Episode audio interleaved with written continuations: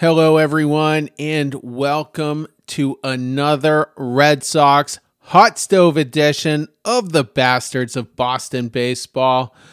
We got several topics tonight. Uh, Red Sox made a bullpen acquisition. We have a bench coach now.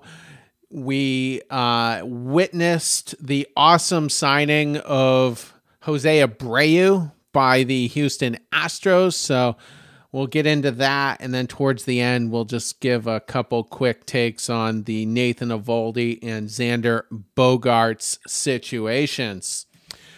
With me tonight, it's kind of an interesting crew. I don't think this uh, trio has ever recorded a show before, but Cody Paulson is with us. How you doing, Cody? Hey, everybody. How we doing tonight? Happy to be here. I'm doing all right. Right. Not really a lot to you know talk about in terms of the stove. We got a couple of uh, topics to discuss. Looking forward to it. Yeah, I'm going to be talking baseball. So has like the like the insanity of the the Astros World Series kind of calmed down a little bit in Houston. Yeah, you know, people are still pretty pretty prideful. You get to see a lot more Astros gear than you would I would say normally. Um, especially people, you know, you didn't really know were Astros fans are suddenly getting, you know, 2022 World Series champions gear and you're like, "Oh, interesting. Didn't hear you talking about it, you know, back in April." But um it, I mean, it's been good. It's always it's always fun to be in a city that uh, that wins a championship. You know, the energy, the buzz, uh, the life is is always a good place to be. Is there more Astros gear than any other team, or like are the Texans or the Rockets still, you know, king in that town? Um, it's it's definitely the Astros, and I think part of that is because of the six year run that they've been on, right? Just their kind of uh, sustained greatness that they that they've had. Uh, I moved out here in 2019, so I kind of caught the tail end of of kind of Rockets fever, and you know the Texans haven't been good for for a while, but you'll still see you know their gear on their specific game days, right? Like if you're out and about on a Sunday, people are going to be sporting their Texans stuff. Um, and during the regular year, you know, the Rockets, I would think probably up until the last couple of years have had the coolest gear uh, compared to to the Texans and the Astros. I know the Astros have gotten a lot of you know Space City and City Connect stuff, um, you know, through Nike and, and through the MLB, but consistently the Rockets have been the coolest, plus their retro stuff. Uh, so you'll see more of that than you'll see traditional up to date Rockets gear. Gotcha. Also with us tonight, Mark Rollins. How are you, Mark? Doing well. I'm I'm shocked people aren't sporting their Brandin Cooks jerseys all over town. Uh, you know, the Texans are such a powerhouse franchise. Big game against former nasty man quarterback coming up this week. So, you know, I'm I'm shocked people aren't all gung ho about the one win Texans. But uh it, you know, I yeah, they should they should support their uh World Series franchise. And by the way, I might be a hot take. I think the Astros have one of the coolest looks in sports. I've always been a fan of the Astros look. Even when they went to like the blue and gold, when Randy Johnson was there for a month and a half in the 90s, I thought that was cool. I liked the red and gold stuff. I love that red hat with the gold star on. Astros have always had a great look. I people hate their throwbacks for whatever reason with like the the rainbow sort of thing with the yellow, the orange, the God, it's so clean. Oh, I love them. They bring me all the throwback Astro stuff. I do like that. The throwback stuff is awesome. It's so clean. And I think their regular home and away uniforms are, are nice looking. You know, one of the better uniforms, I would say. I, I do enjoy this look. Like once they went back to the blue and orange, mm-hmm. and maybe it's just because I'm a Syracuse best, like a Syracuse native and a Syracuse fan, and those are our colors. So I'm just like, I see blue and orange. I'm like, hey, that's cool. Um, but I, I've always loved that look. Gotcha. Yeah. So I had an interesting week. Um, I managed to get fired from the same job twice. Is this like a, a Friday situation? Are you Ice Cube? Am I what? Are you Ice Cube? Did you get fired on your day off? No, no. It was, uh, and that that's the other hilarious thing is it, it was last week technically, and it was only a three day work week. so, oh man, I'm sorry to hear that. Once uh, it's no, it's all good. It's really fine.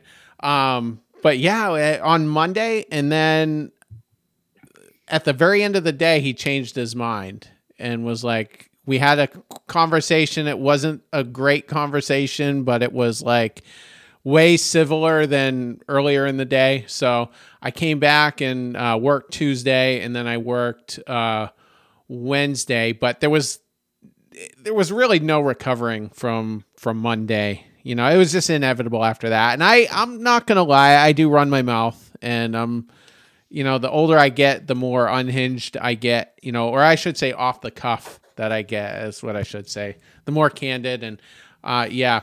So yeah, I'd only been fired one other time in my whole life though. So so it's kind of interesting to do it twice in a week. That's kind of I don't know. It it was hilarious for uh, those closest to me. Bigger man than I than uh, for being willing to go back to work on Tuesday after being fired once on Monday. If he was like, you know what, I changed my mind. I I give him you know give him one of these. I just did the universal sign for up yours, by the way, listeners. Um, I'd give him one of those and be like, no, I'm out of here. It, it, see you later. It, you already fired me. What are you? you're to change your mind? Well, no. I mean, I'm pretty self aware. I know I do have somewhat of a difficult personality. That doesn't play out so much with you guys. I mean, you see my tweets, and I do play patty cakes with the followers and all that, and the haters, you know, so you guys see that. But, but I mean, behind the scenes here, I'm very much a collaborator. I'm willing to run with most things, and and so that's here. And then there's, you know, real life Terry at work, you know. Yeah. Fair. Yeah it is what it is. I mean, I'm like I said, I'm very self aware, but it was uh yeah, definitely an interesting week. So like in the short term, like maybe like three to six months, I think I'm just gonna do the Uber thing. And Myrtle's a great area to do that. They're like 29% above the national average. And I can mm-hmm. be my own boss for once. And and but the the big thing is is that it affords me to wait for the right thing. You know what I mean? Yeah. And when I moved down yeah. here, my mortgage not that expensive, my car payment not that expensive and like no credit card debt and my expenses are just low. So I came down here to live like an easy life. And uh yeah. So I just wish, you know, my life would drastically improve if the Red Sox would do some stuff that I like. And unfortunately, this next topic um which will be the first uh baseball topic not the sexiest of moves. They signed uh I don't is it Joely Rodriguez or Jolie? Um it's, I've heard both. Yeah, I, right. It's I, he, he's obviously I, Hispanic, so I don't know. I how. thought it was I thought it was Joely. Joely, okay. I, I just don't know what the the native uh, pronunciation is. Americans love to botch things, so uh, I'm sure we'll we'll get to know uh, plenty there. So didn't have a great year last year with the Mets. Uh, pitched uh, just over 50 inning or no 55 innings. 50 and a third. 50 and a third. 50 appear 55 appearances. My bad. Mm-hmm. 447 ERA. Um, walked 26, struck out uh, 57. He did have a pretty good 2021 with the Yankees, if I uh, remember right. I'm not seeing those stats here, but um, so his deal is a one year deal, and then he's got an option uh, for a second year. And uh, where the hell? This is what happens when you don't take notes.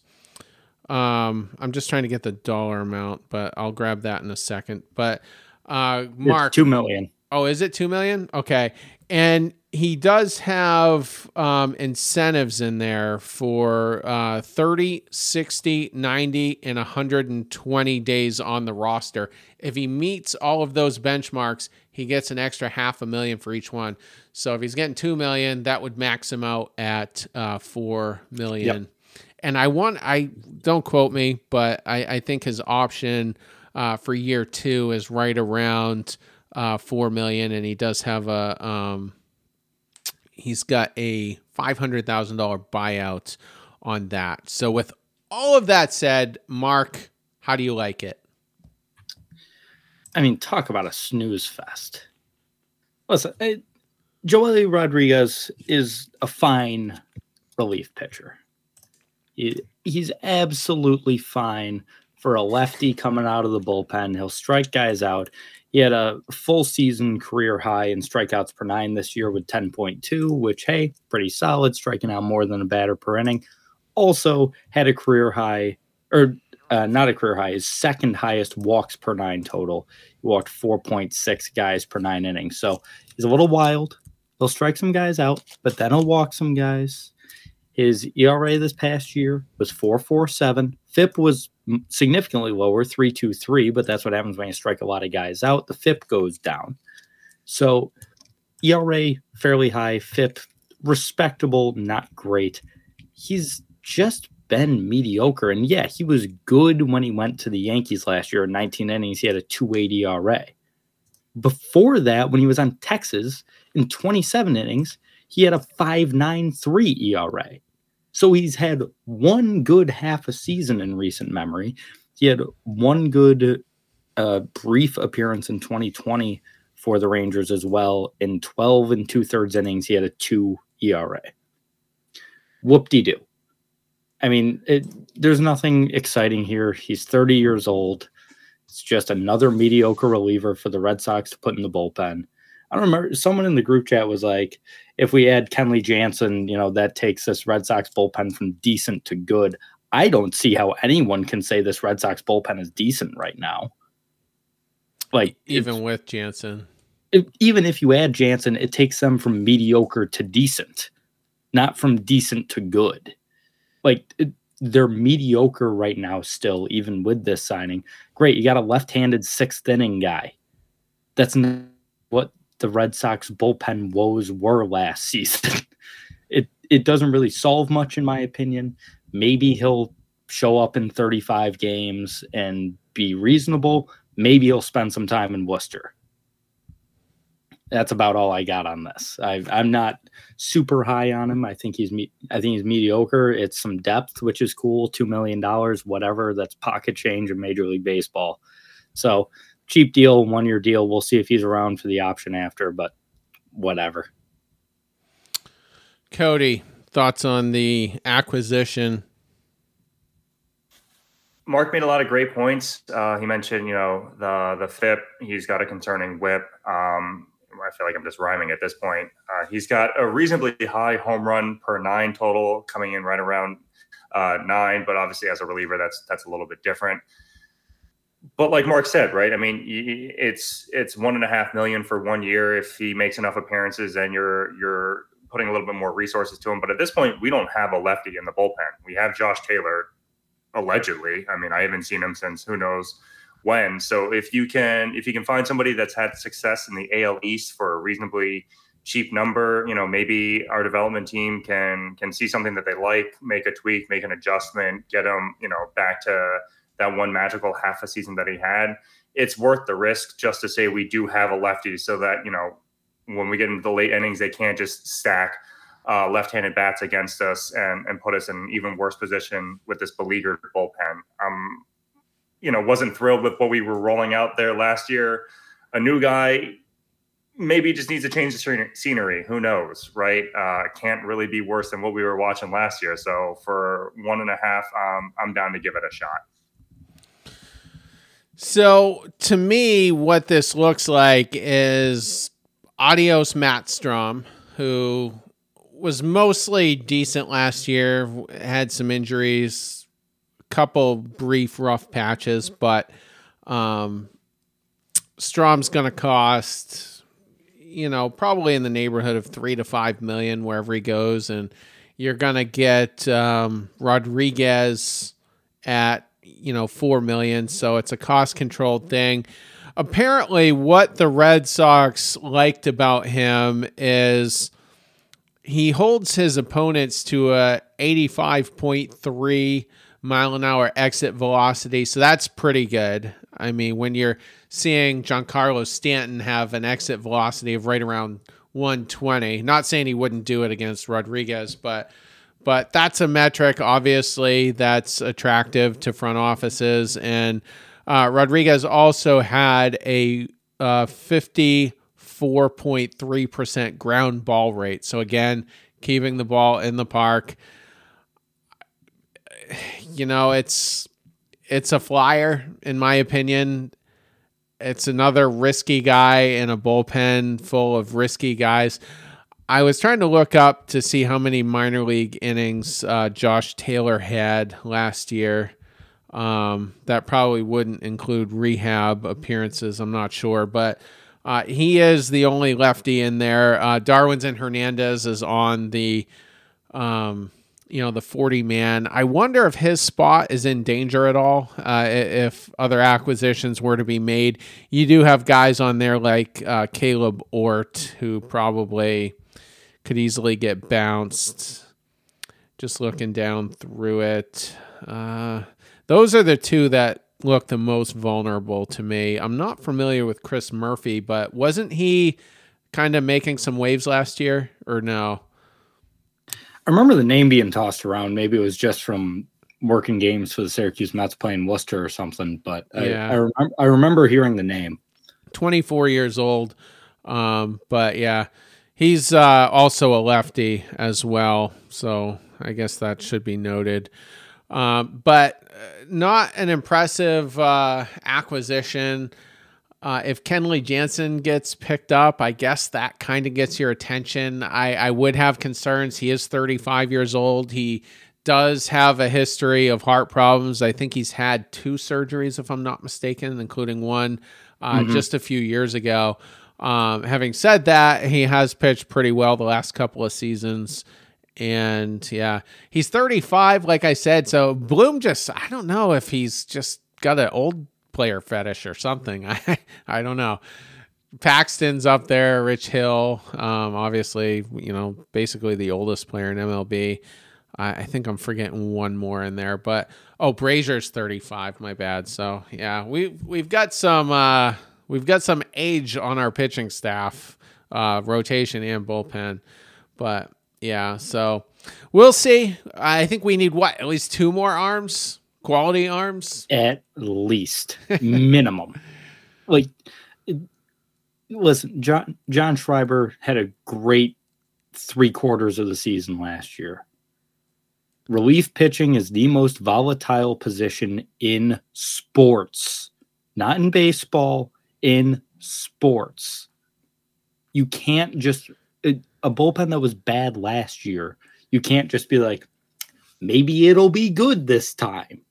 It's it's not how it works. That's that's why Mariano Rivera is uh, and Trevor Hoffman's and Craig Kimbrel for a long time was that guy. Roldis Chapman for a long time was that guy. That's why those guys are so rare. And I just named two guys that five years ago were on the Hall of Fame highway and now will be lucky to find a roster to be on next year. And they're not even, you know, 38 yet. Excuse me, yet. You know, these guys are still in what should be the prime of a relief pitcher's career. That's the thing with relief pitching. You don't put a ton of innings on your arm, you can throw for a very long time.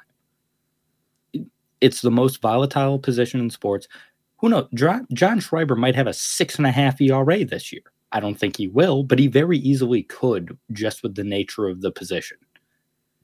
So it at least two, if not three or four arms, is what would make this Red Sox bullpen passable. I couldn't agree more. If Whitlock gets off to a rough start, and let's say May 15th comes along and he's just, he's got a five something ERA in the rotation and just not looking good. Do you think they'll be stubborn enough to keep him in the rotation or Will they admit they're wrong and then kind of put him back in the bullpen, which probably is going to need some stability by that point, and then roll forward with that? I mean, you got to hope that they're not that stubborn. I know it took them a little bit longer to get there this year, um, but you know, I think hopefully they can look at what happened this year as an example and a reason to get him back into the bullpen if he is scuffling or you know can't get through that lineup the third time. Um, especially you know if we don't make any other uh, substantial bolstering moves uh, the remainder of the offseason, which you know if if we don't make any other moves, that's a that's a huge fail. But that's another topic. right. I mean, in some capacity, Bryan Mata could. Well, although I think he's going to be stretched out as a starter, so I don't know if he would be considered as a second half of the year option. He's going to be a starter. Yeah. So perhaps he won't be looked at as a bullpen uh, addition later on. Uh, all right. So uh, enough of Joely Rodriguez. Uh, another interesting tidbit this happening within the last uh, 40, uh, excuse me, 24 hours. Ramon Vazquez uh, has now been announced as the new bench coach. I don't know if we covered it on our previous show, but Will Venable has uh, taken a job in Texas. I forget what his exact role is, but associate manager. Oh yeah, and we still don't know what the definition of that is. It's a bench coach. Oh, that's what they're calling it. it, it a bench coach is an associate manager. It's the guy that takes Why over when the manager is ejected. so I'm assuming that's what Will Venable is going to be in Texas. Why do they have to change the name? Like I just that eh, to that of all things. It sounds like a promotion. It my only only thought process behind it is maybe Bruce Bochy is like, hey, you know, there's a chance I miss 30 games. You know, I'm getting up there.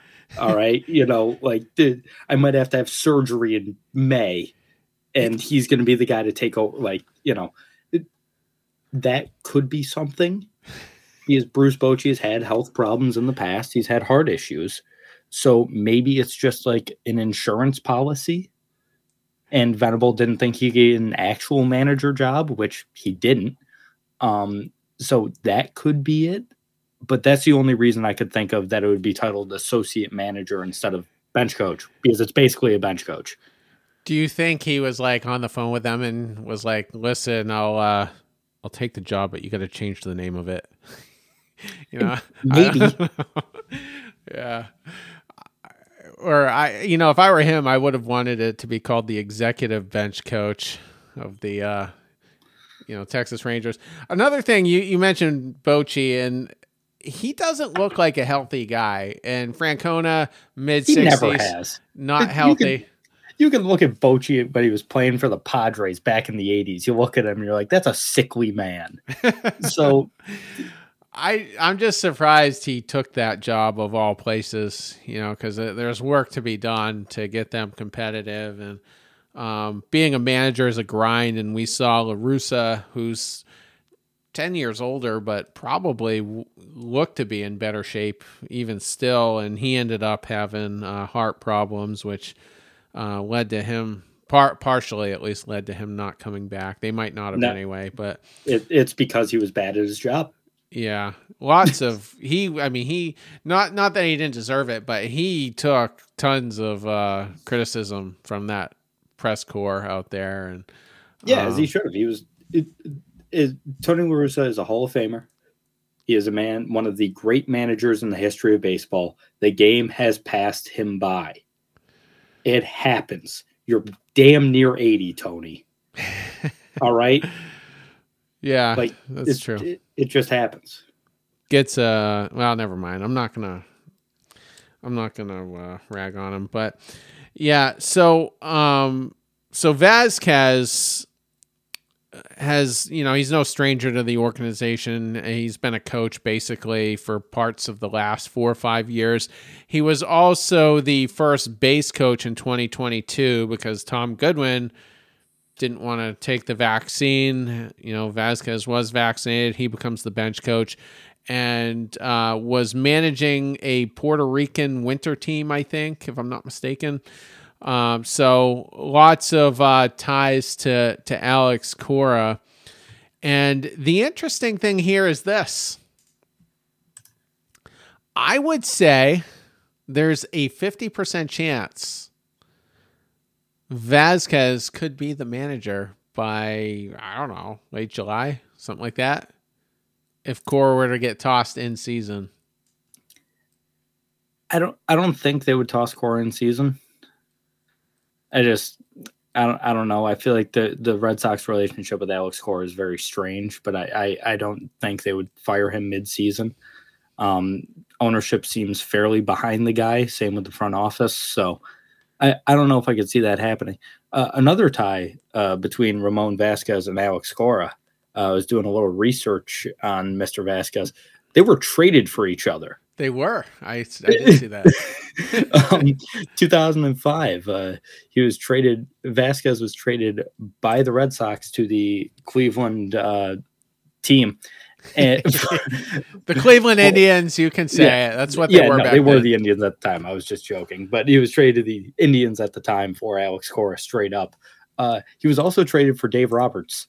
Um, oh, that's how he got to the Red Sox. Was he, he was traded by the Padres with David Pauley and Jay Payton, which was a name I had not thought about in a very long time. Um, the three of them were traded to the Red Sox for Dave Roberts, and that's how he ended up on the Padres, which he ended up coaching at, and then, of course, before becoming the Dodgers manager. Um, so deep ties with the Red Sox organization for Ramon Vazquez.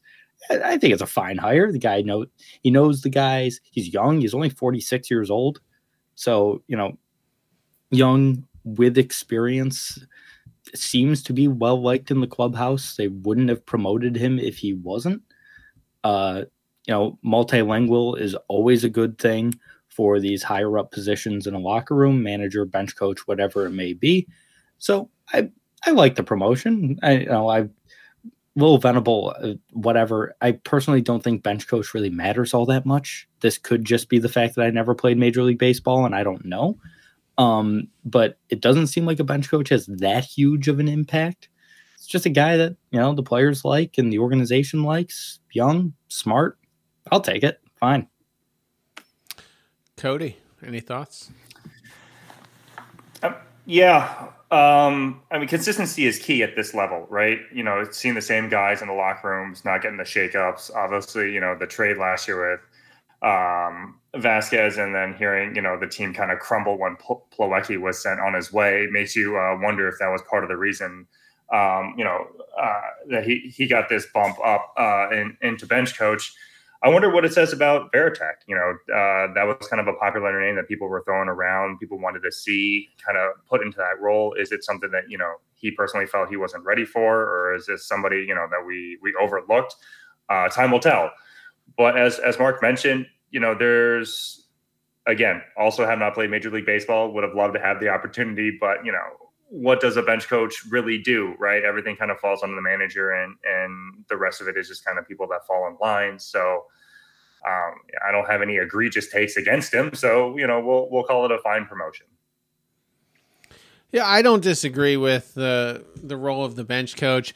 I i guess uh, you know as the audience knows my biggest complaint on alex cora um, is, is that i feel like he's a little bit soft in terms of managing the guys. I think he he needs to get tougher and buckle down and and maybe put a little bit of pressure on them in certain situations. Um, you know, and that speaks to like accountability as well. Um, John Farrell was like way extreme in that direction, so that that wasn't good either. He lost the clubhouse, but ideally, you know, I'd like to see somebody closer to the middle of those two. So I, I don't know. Obviously, Ramon Vazquez well enough to know what his style is, but I I wouldn't mind having a tougher voice, uh, you know, in the clubhouse. But Cora is facing the most pressure he's ever faced, so maybe perhaps this season, maybe he will be a little bit tougher. Um,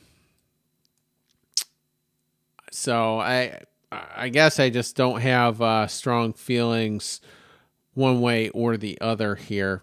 I did sarcastically tweet out that the Red Sox haven't been the same since Ron Roenicke, you know, was the bench coach. yeah, I saw that, and I was just like, "Are we really? Are we really discussing uh, bench coaches?" I know it's been a little bit slow of an off season. Hey, listen, man, we could talk about the Baseball Hall of Fame. Those ballots are out, and uh, people are voting and voting for Alex Rodriguez and not Manny Ramirez, which is just an ideology that I will never understand. I saw that on a ballot earlier. Well, if you're going to vote for one steroid guy, might as well vote for them all. But well, on Roenicke, 108 wins. No bench coach has ever won more. I don't think. Um, and um, that, that with can't, that can't be true. No, I the, mean, well, on the Red Sox, have they? That's what I meant. Well, like in, in, organization, franchise history. I mean, yeah, oh, and I was being facetious. That Roenicke had nothing to do with that. I, I was going to um, say the old 01 Mariners certainly had a bench coach. Oh yeah, yeah, yeah, yeah. No, I I know. I I misspoke. Um, and then um, interestingly though, since you brought it up, the what do they call it? The Veterans Committee is going to be possibly putting Barry Bonds in this weekend today's era committee is this one. So that's like Oh, the most modern period of baseball. They now have three or four veterans committees for the Baseball Hall of Fame. Uh, the today's era committee is voting this weekend. Curt Schilling, Barry Bonds, Roger Clemens, all the ones that we just recently saw fall off the ballot are now back on this one. This will only be discussed once every four years. So this is the first time for the next four years that we'll see those guys back on the ballot. I don't see them getting in this time around. Okay. Bonds and Clemens will be Baseball Hall of Famers. It, I will so? die on that hill. Yes, they will be. So which committee is going to put them in?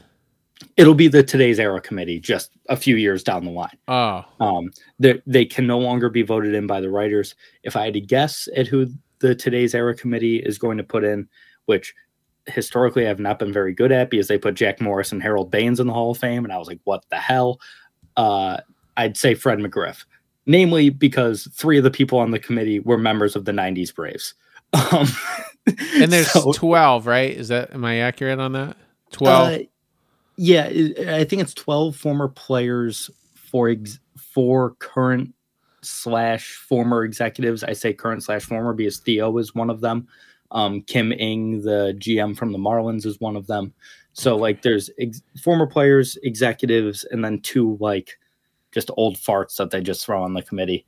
okay. Uh, but So- it's different from the writers' ballot. The writers' ballot will be announced in January. This is just a little little teaser.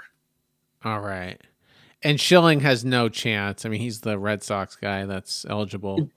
Schilling will also get in the Hall of Fame eventually. You think so? Okay. Yeah, it, Curt Schilling is absolutely a Hall of Fame. He when he retired, he had the greatest strikeout to walk ratio in the history of baseball. That's been I think he surpassed, but- is. And he's a conservative. I'm a conservative. I'll admit he's way more far right wing than, than I'll Oh, ever be. not a good, not a Yeah. good man. yeah. like Curt Schilling, bad guy, is a member of the media that he says should be lynched. I'm I'm throwing it out there. Curt Schilling, not a good dude. He was a hell of a ball player. And he he's blocked me on Twitter, by the way. I can't see his tweets on my primary account. Um, but I one thousand percent believe he's uh, a Hall of Famer. His bloody sock is an exhibit in uh, Cooperstown. Fun fact, but I've seen it many times. I have you, yeah, yeah. So Andrew's the prospect guy. Mark's the uh, Hall of Fame guy on our crew. Yeah, the resident one. All right. Um, I just want to play devil's advocate on one thing. When you say Bonds and Clemens will definitely get in, um, I just look at the reaction the Padres gave Fernando Tatis. So I'm not sure younger is necessarily better in terms of of bringing these guys on The electing the thing them. Is, yeah, the thing is, and it might not be this year, won't be next or next time around. It will get to the point where the committee voting on the today's era, that group of players is guys like Mike Piazza, like Jeff Bagwell, like Ivan Rodriguez, true peers of Barry Bonds during that era. The three guys I just named, heavily linked to steroids. Pudge appearing in the Mitchell report. Like, you know, these guys, David Ortiz, named in the Mitchell report. I'm not going to sit here and call Papi a cheater. No, no, he wasn't. I don't think he was. He was. David Ortiz was named in the Mitchell report. He- No, he was on the the anonymous list. That's all he was. I think. That was the Mitchell report. I I swear well, that's a different list. The this one was no. This one was both supposed- released by some paper that wasn't even supposed to be talked about. The Mitchell report was highly publicized. Yes, the, but the Mitchell report started as anonymous drug testing. Okay. The Mitchell report was supposed to be anonymous, but then it wasn't, and that's what made it such a big deal. Okay. Uh, you might, so- you're probably right. so, but even if it was a different list, was an anonymous drug test list that said he failed a drug test. Yada yada yada. David Ortiz has always been linked to steroids because of it. And Now, I think he again, was. And Eh, I- probably. I'm I'm the only guy on the crew that's a hardcore no. Well, maybe Charlie is. I can't remember. Um, on letting these guys in, but we won't get into that debate. yeah, but eventually those will be the guys on the committee. Okay. and they're going to be like, yeah, it's the all-time home run leader and the guy that's third all-time in strikeouts. Of course, they're Hall of Fame, and the argument for both has always been look at their numbers before either of them, you know, hit the needle. And yeah, both of them were already first ballot inner circle Hall of Famers. Bonds was already a three time MVP before he gained 150 pounds. Like he had 400 home runs and 300 stolen bases already. It was like, yeah, this guy's a Hall of Famer. So they will get in. I, I have no doubt in my mind that at some point, it might it might be 80 years down the line, but at some point Barry Bonds and Roger Clemens will be enshrined in, in the Baseball Hall of Fame. Right.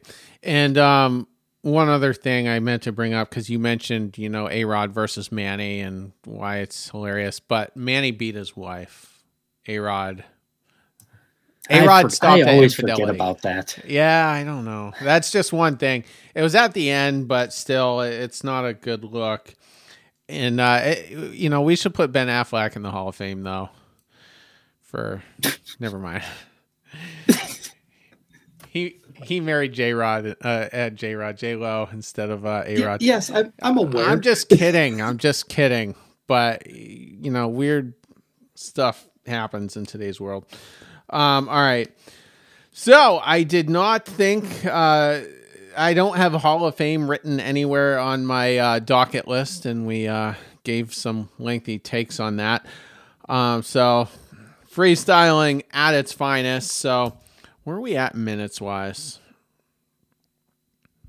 36 minutes. Yeah, we got plenty of time. Try to cap it at an hour. So, all right. And here's I'm gonna I'm gonna open up the take on this one. Astros sign Jose Abreu, who was a popular Red Sox target amongst people on Twitter. Uh, I was kind of, you know, I could go one way or the other with him. I, you know, I think at this point he certainly does have more upside than JD Martinez. He got a three year, $60 million deal. So that's uh, an average annual value of 20 million per year. And uh, so it, it's another Red Sox guy off the board. And it's, he's signed to a team that just continually makes outstanding signings. And I don't think they're worried about his age because they've had Yuli Gurriel, who's 38 years old. I didn't even know that. I didn't know that until the playoffs. I'm like, holy crap. And I get it. He's from Cuba. It's a hard thing for them to get in the league. They got to defect. That's risky. 32 years old when he came over. Yeah. Yeah. So uh, it makes sense that he's 38, but he doesn't play like he's 38, doesn't look 38. And, um, but anyway, so I don't know what Yuli's future is, if he even has one with Houston, but um, Jose Abreu is over there. I'm not sure if he'll slot in at DH. I know they like to use Alvarez there uh, periodically, so maybe they'll they'll rotate uh, in between playing the field. But like I said, I'm just so sick of. There's no excuse for the Astros to make these really good really affordable, harmless signings, and the Red Sox do nothing. I mean, Michael Brantley was a guy I was a huge fan of that I would have loved to have had in Boston. And he was always signed to these really affordable contracts. And the Astros do it all the time. And I think they they traded for Josh Reddick initially and then maybe signed him to a short-term deal after that. But that was another one uh, that worked out pretty well for them. Um, it's just, and the, the, you know, they do it with pitchers every now and then. You know, Verlander's always been on a relatively short term deal uh, since being there. And it's just so frustrating. We get these trash signings in Boston, and Houston just does a great job. And this is their, I mean, they, they had Jeffrey Luhnow, who was uh, one of the biggest scumbags in the history of the league, but to his credit, still a very smart GM. Uh, Click did some good things while he was there. And so now this is like the third phase of the dynasty that we're seeing, which apparently is headed up by the owner, Jim Crane. I, I think his minions in the front office, though, are behind a lot of these types of signings. Guessing Mark's disagreeing with me a little bit, but it's not disagreement. I saw what Jim Crane was doing, described, I believe, by Jeff Passan as he wants to be Jerry Jones. Oh, he does. Uh, yeah. Which, if if that's the case, then I 100% believe that he's just sitting across the table from Jose Abreu, and is like, I own this team. You will sign this contract.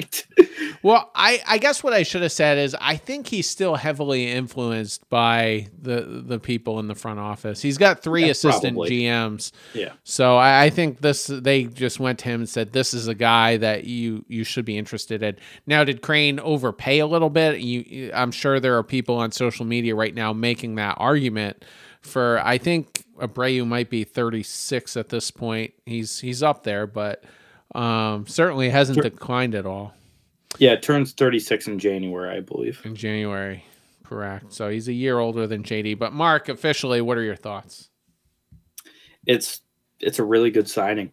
I, I know Jose had a down year this year in terms of the power numbers, only had 15 home runs and 75 RBIs. Uh, there's still plenty of bat speed there. I'm not worried about that at all. He was still hitting the ball plenty hard enough in Chicago this past season. This is a guy that is a perennial 30 and 100 guy.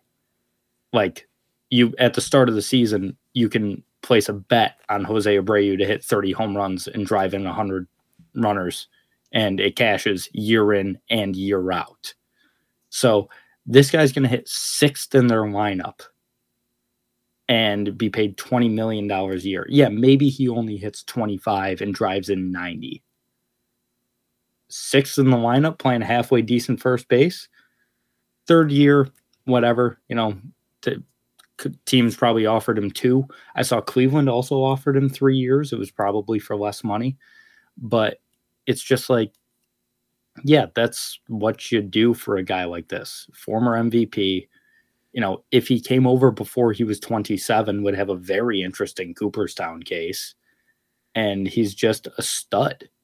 He's always been a stud, always will be a stud. Went under the radar for years in Chicago for the Lord knows what reason. I think it's a really good signing by a really well run organization, just top to bottom, an organization that knows what they're doing and knows how to get guys like this. It it makes that team even scarier because now instead of Yuli Gurriel, who had like 220 last year, they have a guy that they can take to the bank is going to hit 285 with 20 home runs. Gurriel was never a power guy anyway. You know, he'd, he'd hit 290, but it'd be with 12 home runs and 65 RBIs. He was a better first baseman, sure, but it's just adding that into that lineup with Yordan and Altuve and Bregman and uh, Kyle Tucker. It's just brutal absolutely brutal.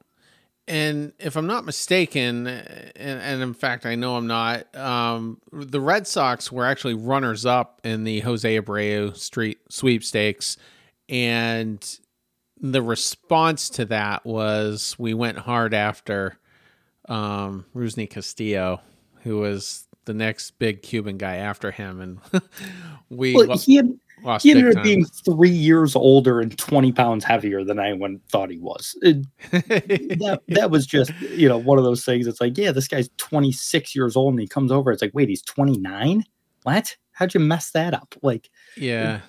But that, that, that, was the knee jerk reaction. Let's go after the next big guy. And, mm-hmm. and then we got Moncada after that as well, uh, also from Cuba. And, um, I don't really have strong feelings one way or the other, but you know he he isn't he didn't end up being the guy that he was hyped up to be. But mm-hmm. but uh, Cody, go ahead. Thoughts on uh, Abreu going to Houston? The rich get richer, right? Mark talked about it. You know, to have Abreu hit sixth in that lineup, you're no longer having him bat third, having him to carry the entire offense, bat in an unprotected uh, spot, right? You know, when you're a well-run organization that can develop talent, that can do these, um, you know, free agent signings that are going well, you know, that third um, aspect of of a dynasty building, y- you can take these, we'll call them quote unquote risks, right? You know, everything that we've talked about for the Red Sox offseason has been, well, is it at the right price? Can we afford to do that? We have, you know, so many holes that we need to fit, fill and but only so many uh, resources that we can allocate to it. Would three for 60 have looked as good uh, on the Red Sox? I don't know if it looks the same, but because you're not necessarily requiring so much out of a guy that's going into the back half of his 30s, this deal looks a lot better. You're immediately upgrading your lineup, you're deepening. Um, you know, how many hitters can really do damage to you in the postseason. Um, you know, as as a team that currently doesn't have the machine running, uh, I'm quite jealous, and you know, it is it is a strong um, signing. And mean, even though he didn't get as many home runs last year, he kind of had a cold start in April. He still hit 40 doubles. Like doubles play regardless, even if you're not uh, leaving the yard. Well, at least we have Eric Hosmer, right? I'm still convinced he's getting traded just because we have a million lefties on the roster. But um, yeah, so I it'll be interesting to see what the Astros uh, do. I guess since we're we're on that team, there doesn't seem to be a ton of motivation, at least as far as what we can see, in bringing back Justin Verlander. Uh, he's had a meeting with the Los Angeles Dodgers. I think he has one coming up this week against, uh, not against, uh, with the the New York Yankees. So he's got a pretty robust market. I did see some Mets rumors as well. Uh, I'm not sure if he's meeting with them or not, but there's some interest there. It's pretty quiet in Houston, and they don't really need him necessarily. I mean, they've got Valdez, they've got um, Cristian Javier, who was an absolute stud uh, in the postseason and, and had a pretty good season overall. Luis Garcia is a very serviceable middle of the rotation guy. Um, I think McCullers uh, is still healthy. Didn't look great in the postseason, but had a very good uh, regular season. So that's not that that rotation is far and away better than what we have just with those names alone, and um, don't necessarily need to, you know, unload the Brinks truck for a guy like Verlander, but. Um, just uh, really, uh, really an impressive organization. To the LCS at least six times, to the World Series uh, three times, winning it twice. Let me ask you guys this before we move on to a couple Red Sox names to wrap the show.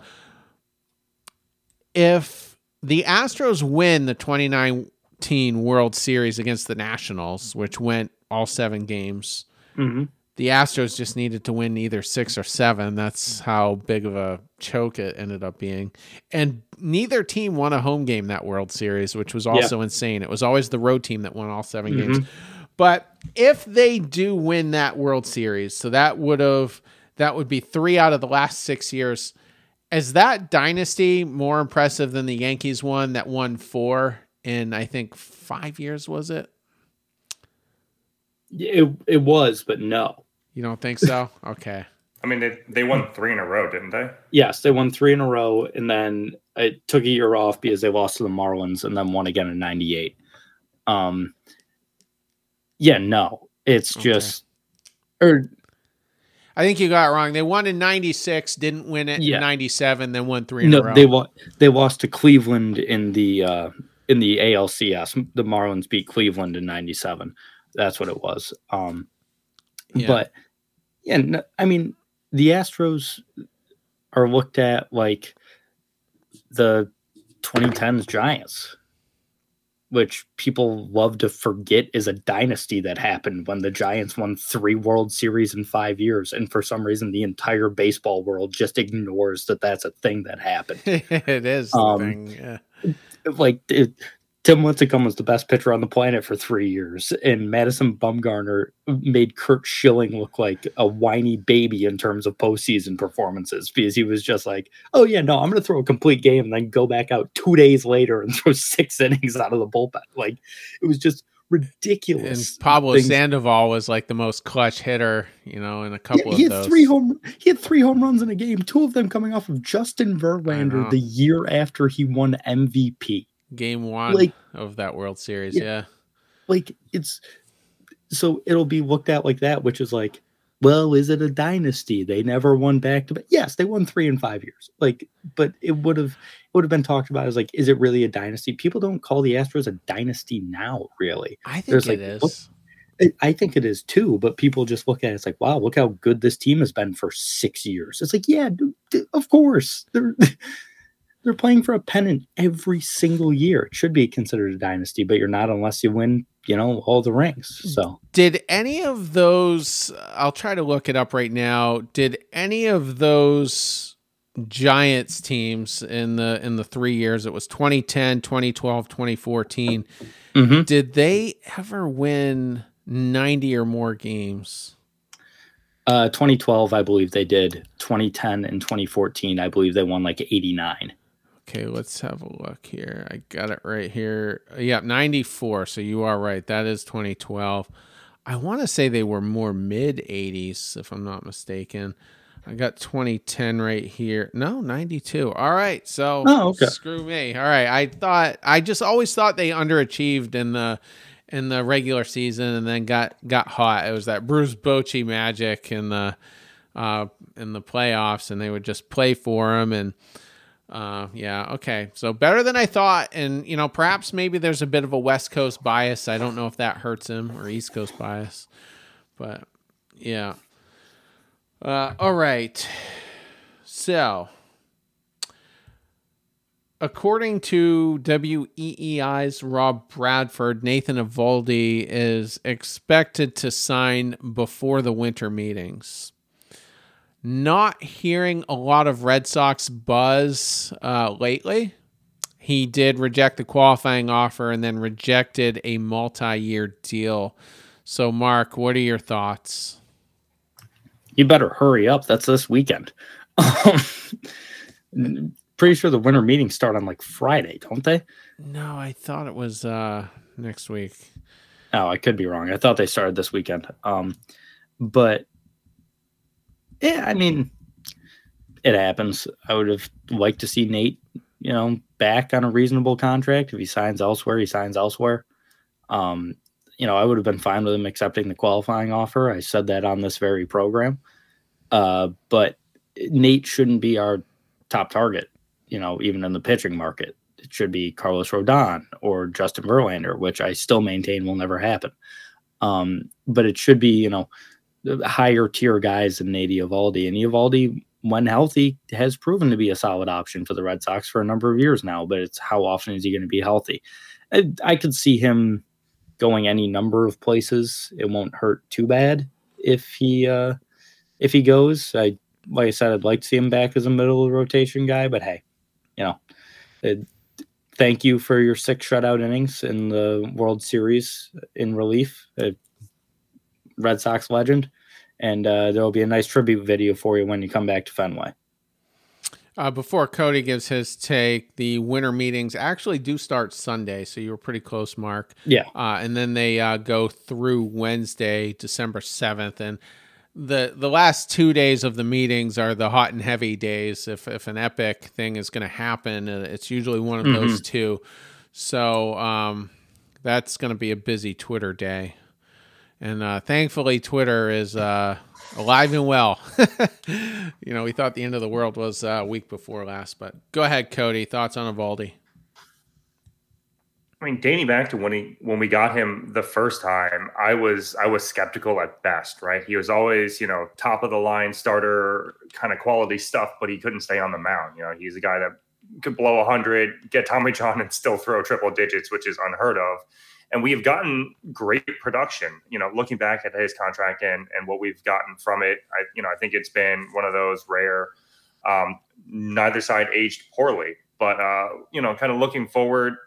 If he signs here, great. You know, him rejecting the qualifying offer makes sense for him. This is probably his last chance of getting, you know, a deal that he can um, live off uh, for the remainder of of you know whatever his days are. But I I don't like being one of the teams that tries to make the first move in the offseason, right? You end up kind of setting the market or setting the tone and potentially overpaying for guys. And you know, with Rodon, with other starters out there that I think would look a little bit better in in a Red Sox uniform, I don't I don't want to rush to the to the free agent pool and and try to sign a guy just because we have some nostalgia or we have some warm feelings. You know, we've kind of done that once already with Eovaldi, um, coming off of that great 18 performance and we've gotten a couple of good years and a couple of not so great years. So, you know, if he signs here, great. You know, would love to have him back in the rotation just because that's that's a guy that can eat innings that you know you can count on uh, once every five days that can actually you know get outs at a reasonable clip. Um, but if he goes away, and signs somewhere else, happy for him. You know, uh, just so long as it isn't you know a one year, ten million dollar deal or something like that, where we're like, well, wait a second, why couldn't we get him for that? Um, you know, love the guy. He was great for his time here in Boston, but you know, we we got to be smart with what we have.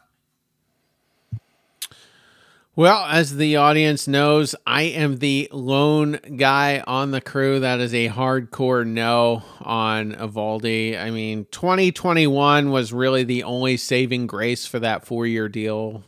He was injured for the majority of 2019. 2020, I mean, we weren't competitive either way. He did manage to go on the injured list with an ankle issue of all things. 2021, he was he was very good, and then of course this year uh, good for the first couple of months and then injured after that. Uh, never really got going again. Uh, you know, the qualifying offer wouldn't have bothered me a ton. A multi year deal scares me because we've got two guys on this pitching staff that are chronically broken Chris Sale and James Paxton. I just, how injured do we want to be, you know, for, for a second year in a row? And you know, if, if those two guys weren't on there, I'd I'd be more apt to say, all right, Eovaldi maybe on a two year deal. Maybe if we overpaid a little bit, maybe I can live with the short term uh, aspect of that. But um, I just There's just too many red flags for me, and I know I'm in the minority. I'm outnumbered four to one uh, on the crew, and that that's fine. But uh, it looks like he is signing elsewhere, though. Like, are you guys fairly confident that that's the current vibe? Or do you think the Red Sox are going to be willing to outbid another team? His market will basically not materialize for the Red Sox to come in with a winning bid, I think. Yeah, I I expect him to sign sign elsewhere. Um, I think if he was planning on staying here, he would have taken the qualifying offer. Um, just because I don't know how much more than that he's going to get a season. Uh, so even you know if he's looking for a multi-year deal, like I, I think it would have made more sense for him to be like, all right, take this, prove that I can stay healthy and still be an effective pitcher in this league, then sign you know three years somewhere, you know, for sixty million or whatever his market would be next off season. So I, I think him not accepting the qualifying offer was basically saying, yeah, I'm probably out of here. I, if like Cody said, if, if someone signs him for one year, 10 million, I'm going to be livid. Like I'm going to be very upset. But he'll get more than that and good for him, but I don't expect to see him back in a Red Sox uniform. We haven't even heard any buzz of like, oh, you know, the two sides are engaged in talks, or you know, they want to make a deal happen, like you hear with with so many other, you know, free agents or, or potential signings. So I, I do, I do think he's out of here as well that's the vibe I get. Um, interestingly, we did talk about this uh, when it happened uh, one or two shows ago, but Tyler Anderson declined the qualifying offer and then took a three-year, thirty-nine million dollar deal. So he's getting significantly less annually. It, it, averages out to be thirteen per year. So he's taken a, a six million dollar pay cut in the first year, but it was just it, it was pretty much that third year that signed it for him, sealed it for him, I should say. And um, you know, a guy like him, this is his only shot really to to make big money. Um, real quick, I don't know how relevant this is, but since we're freestyling, um, the Mets had just a, a pretty good shakeup here with their coaching staff. So Eric Chavez is going to be the new bench coach, and I'm looking down through here. Um, which one is? I don't know the first name of uh, Barnes. Jeremy Barnes um, yeah. is going to be the hitting coach. So basically, it's more of uh, rotating guys at this point uh, because that's where Chavez was. So is that a Showalter thing or, or is that an organizational thing? Uh, probably a little bit of both. Uh, Chavez, the past couple years, has been a hot name for manager uh, of a team. He's I know he's been thrown around there a few times. He was thrown around uh, before the A's hired Mar- uh, Mark Kotsay because obviously Eric Chavez kind of a legend out there in Oakland um, for what he did playing third for them. Uh, but yeah, that's interesting. I think this means that Chavez is probably looking to become a manager in the next couple years. You know, heard his name thrown out there a few times. It it's certainly interesting, and I I like the guy. He seems to know what he's talking about. Uh, I believe he was the hitting coach for the Yankees at one point as well, a couple years ago. I or he was assistant hitting instructor or something. He was on the Yankees staff. Um, but he, uh, I like Eric Chavez. I, I think he's a fairly smart guy. I think this is basically, you know, all right, he wants to be a manager. Let's give him this promotion. And clearly, Buck must trust him and the players must like him. So, an interesting move by the Mets. Maybe get a little more stability in that clubhouse. I know in recent years there have been a couple of incidents there. So, uh, maybe just looking for a little bit more of that. Glenn Sherlock was the bench coach last year, and apparently he's going to take on a new role, uh, focusing on the team's catchers and uh, working on game calling specifically to pre- uh, prevent the um, opposition from stealing. So I, I, don't know where the Mets must not have been great with holding base runners last year. So they did have Ottavino on the team, who has the slowest delivery in Major League Baseball. It's an automatic steal uh, which is something I don't miss about him, but he did have a, a phenomenal year with them. Yeah, okay. Uh, so finally, uh, Xander Bogaerts uh, is the hottest name on the free agent market right now. And I know Aaron Judge has met with the Giants and uh, will probably meet with the Dodgers at some point. But um, every, well, not everybody, but a lot of teams are connected to him.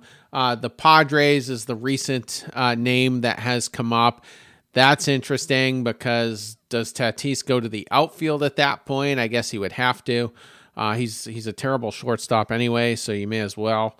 Um, and who else? The Twins have said he's their backup plan if they don't get Correa. Correa has been offered uh, as many as 10 years, I guess, on cheaper cheaper salary and then has like six and eight year offers from the Twins at, at bigger money. So um, they haven't been able to lock down Correa yet, but I'm willing to bet if they're willing to offer Correa 10 years, whatever their bid is for Xander Bogaerts, it's going to be way more than what the Red Sox offer. Uh, at least that's what I'm guessing. But uh, are, are you guys, I guess I'll frame it this way are you guys more confident or less confident that he comes back?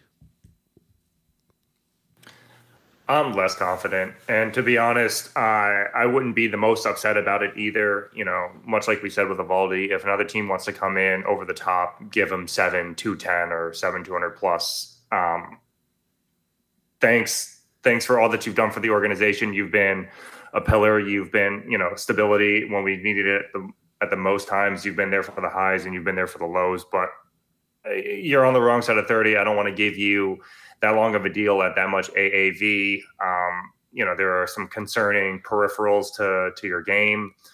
Um, you know, could we flip you a story, put you on at second, or you know, maybe DH you on certain days? Sure, but it really just kind of hamstrings where this organization is going to be moving forward if we have 30 million tied to to an aging shortstop. Um, now, you know, if Devers is like, hey, you guys gave me a good offer, but you didn't give my guy Xander an offer, I'm out of the door, then that, you know, is kind of a caveat that gets a little bit messier. But, you know, I, I think the number was what, like six, 168 was floated out um, as the the original prediction for what Xander was going to sign at. And, you know, if he's willing to take that from from Boston, would love to see him on that deal. Um, but, you know, I think another team that's a little bit more shortstop – uh, needy or shortstop hungry or star craved is is going to come in and and kind of outbid us, which that's the way baseball is, unfortunately. The Twins thinking they have a chance to re-sign Carlos Correa is absolutely hilarious to me. There's no way that dude goes back to Minnesota. I mean, the way things ended there with the whole like, you know, I'm like walking into a Dior store, I, you know, I, am the attraction. Like, shut up, dude. I, I don't think they really like him in Minnesota. If they listen, if they sign him, that's amazing. And one of the most shocking moves this offseason we'll see. I don't care if Aaron Judge signs with the Pirates. I'd probably be more surprised with Correa signing with the Twins. Um, but I'm honestly, I, it my opinion hasn't really changed. Like I, I'm still like, yeah, I could see him coming back. I could see him leaving. I'm still very, you know, in the middle on that, and I, I've started to lean more towards, you know, I think he's going to come back, and maybe it's just blind optimism. It's just, I don't know. This early on, we're we're not even to the winter meetings like so much stuff could happen. Maybe he meets with one of these teams and just hates everything. You know, he, he meets with the the twins, let's say, and he's like, I've spent my entire career in Boston. Do I really want to go to Minneapolis? Like, you know, there, there's so many factors that, you know, haven't even been in play yet that it, it really hasn't my opinion hasn't really changed on it yet. I think the Red Sox will be in the discussions. I don't think they're to just let this one go. This seems like a move where they'd be, at least try to be in it. So I, I I'm still I'm still cautiously optimistic about Xander coming back. And if it's for 7 and 200, I'm fine with that. And I I don't love it. And trust me, I don't love it, but I'm fine with it. Like it's just that's the way the market is. That's the way the shortstop market. Corey Seager, a man who's played like two and a half full seasons, like due to injury, signed for 10 years and $325 million last year. that was I mean, we thought we thought that was going to happen with a few of them though, I think. And well, yeah, but that's just the way it is. So, you know, is Corey Seager that much better than Xander Bogaerts? I know he's younger. Is he that much better than Xander Bogaerts is right now? I don't know about that. I would say yes. As a defender, an elite defender, doesn't appear to be breaking down. Xander just had his best defensive season, and you guys act like he's Tatis. It's unbelievable. He just had the best defensive season of his career. I know he's on the wrong side of 30 because he's 30. And apparently, it, you're you know you're taken out to the woodshed once that you know you get the 3-0 on your birthday cake but it's just like for a guy like this are we really upset about seven years and i also hate the idea of moving him to second base just because trevor story cannot throw a baseball he can't there's a reason he doesn't play shortstop anymore he does not have a healthy enough arm to throw a baseball i'm trying to find I think another difference here in Correa versus Xander is the postseason batting. Why can't oh here it is. Um, Correa has just been a beast in the postseason. He's got 18 home runs. Yeah, I don't even Correa has like I, the I second most postseason home runs of all time or something. to Bregman then because he's uh, up there, but um, but Correa is just better from start to finish. You know, Xander not a huge second half guy, and I just you know he doesn't thump his chest like Correa does, and I don't even like Correa either. You know, but I just think he's he's just better. I feel like, and I think if the Twins are willing to give him a 10 year deal, there's motivation there. Whether they have a shot, like you said, I don't, I don't know about that. But I mean, if they offer him 320, does he take it? He'd be silly not to. I think he's talking himself out of money at this point. The more he talks, the less teams are going to be willing to to do the dance with him. Maybe, maybe. Uh, We'll see. There's also Trey Turner out there, but getting back to Bogaerts, I think the reason he's the hottest name is I think teams really do see him as the best value. He should be cheaper than Trey Turner, and he should definitely be cheaper than Carlos Correa. I think the winter meetings are on uh, Sunday.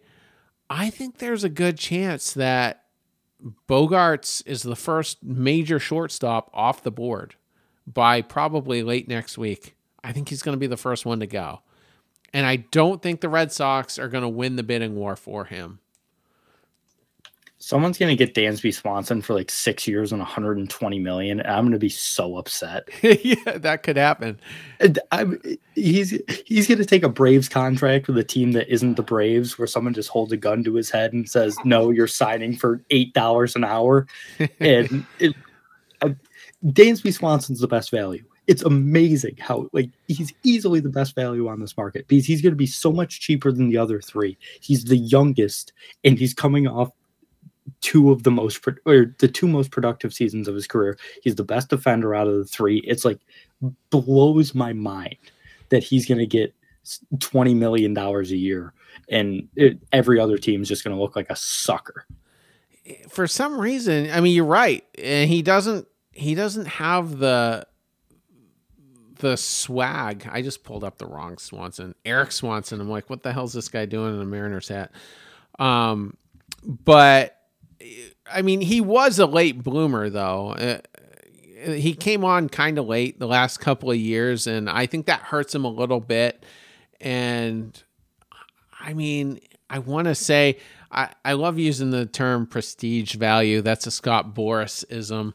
And you would think Swanson would have it, um, you know, being a part of that 2021 championship team, but he was such a small part of that team. When you look at guys like Acuna and Freeman, I mean, their shadows just like big time cast over him.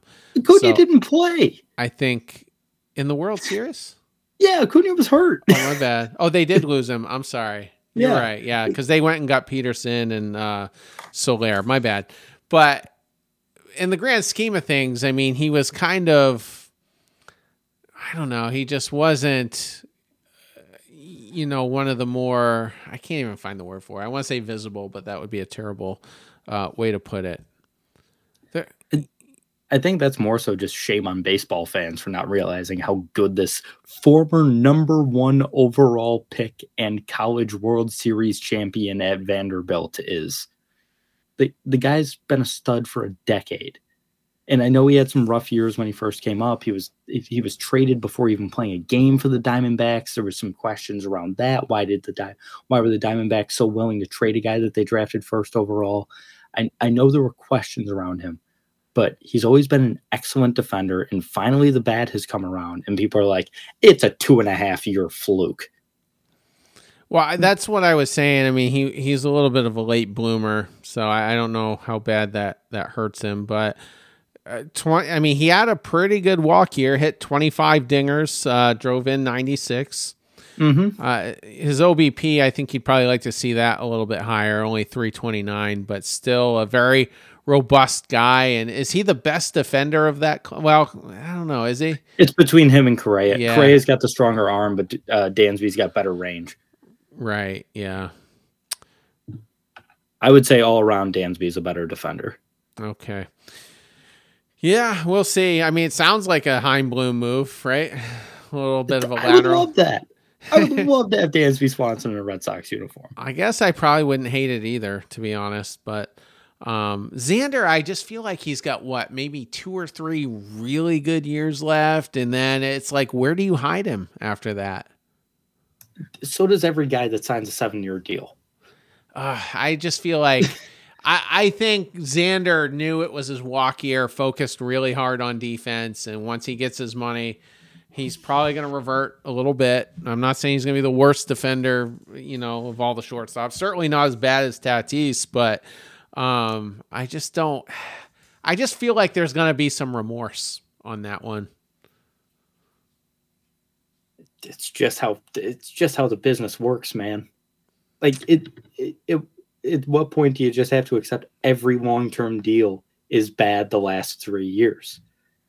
Max Scherzer is the only one that worked out for all seven years. Yeah. Like, I mean, JD worked out pretty good for five, but um and the last year was not good. And that was a five year deal. And there was still like the last one was still like, eh. Like it's every long term deal. I don't even really consider five year deals to be long term deals. I'm thinking like six, seven Yeah, plus years. that's true. They never work out at the end, but it's just the way the market works. It's the way the market has worked since Mike Hampton signed a ridiculous deal with the Colorado Rockies. Like it's, you, you just got to accept it. And maybe that's just me being like, you know, the guy that's seen, you know, every bad deal work out. I mean, the, Mariners gave Robinson Cano a 10 year deal. Like they never work, but it's what gets the job done. I don't disagree with that. I mean, you gotta you gotta extend them early, you know, to make it work. Devers though only twenty six, so I think that one could work out better than most. And apparently, the gap is narrowing um, between him and the Red Sox. There's this Hispanic writer. I don't know if he's. Ba- I think he might be based out of the Dominican, and he says that they might only be about 50 million apart at this point. So, um, continuing dialogue between them, and um, I'm a little bit more optimistic there. But we'll we'll get into him another show. But that that could be a a, a signing that that happens quick. Uh, Cody, any final thoughts? Nah, I'm good here. Mark? Nope, I'm good. Okay. Wow, hour and 15. We we blew past that. it was 47 minutes the last time I checked. I thought we might be a little over an hour, I've but said it a million times. It is impossible for me to be on a show less than an hour. It doesn't happen. that's fine. I mean, we haven't recorded since uh last um I don't know, middle of last week. Charlie had these epic audio problems too, and we just rolled with it. So we apologize for that if uh anyone in the audience stuck that one out. Um, he thinks he'll be able to resolve that um, by his next show. Uh, and, you know, an hour and 15 minutes, we haven't had anything. So this should cover a couple of commutes. Let's see, what's today? Is it Tuesday? No, it's Monday. Wow, I'm so bad. Maybe we'll sneak on midweek if anything develops.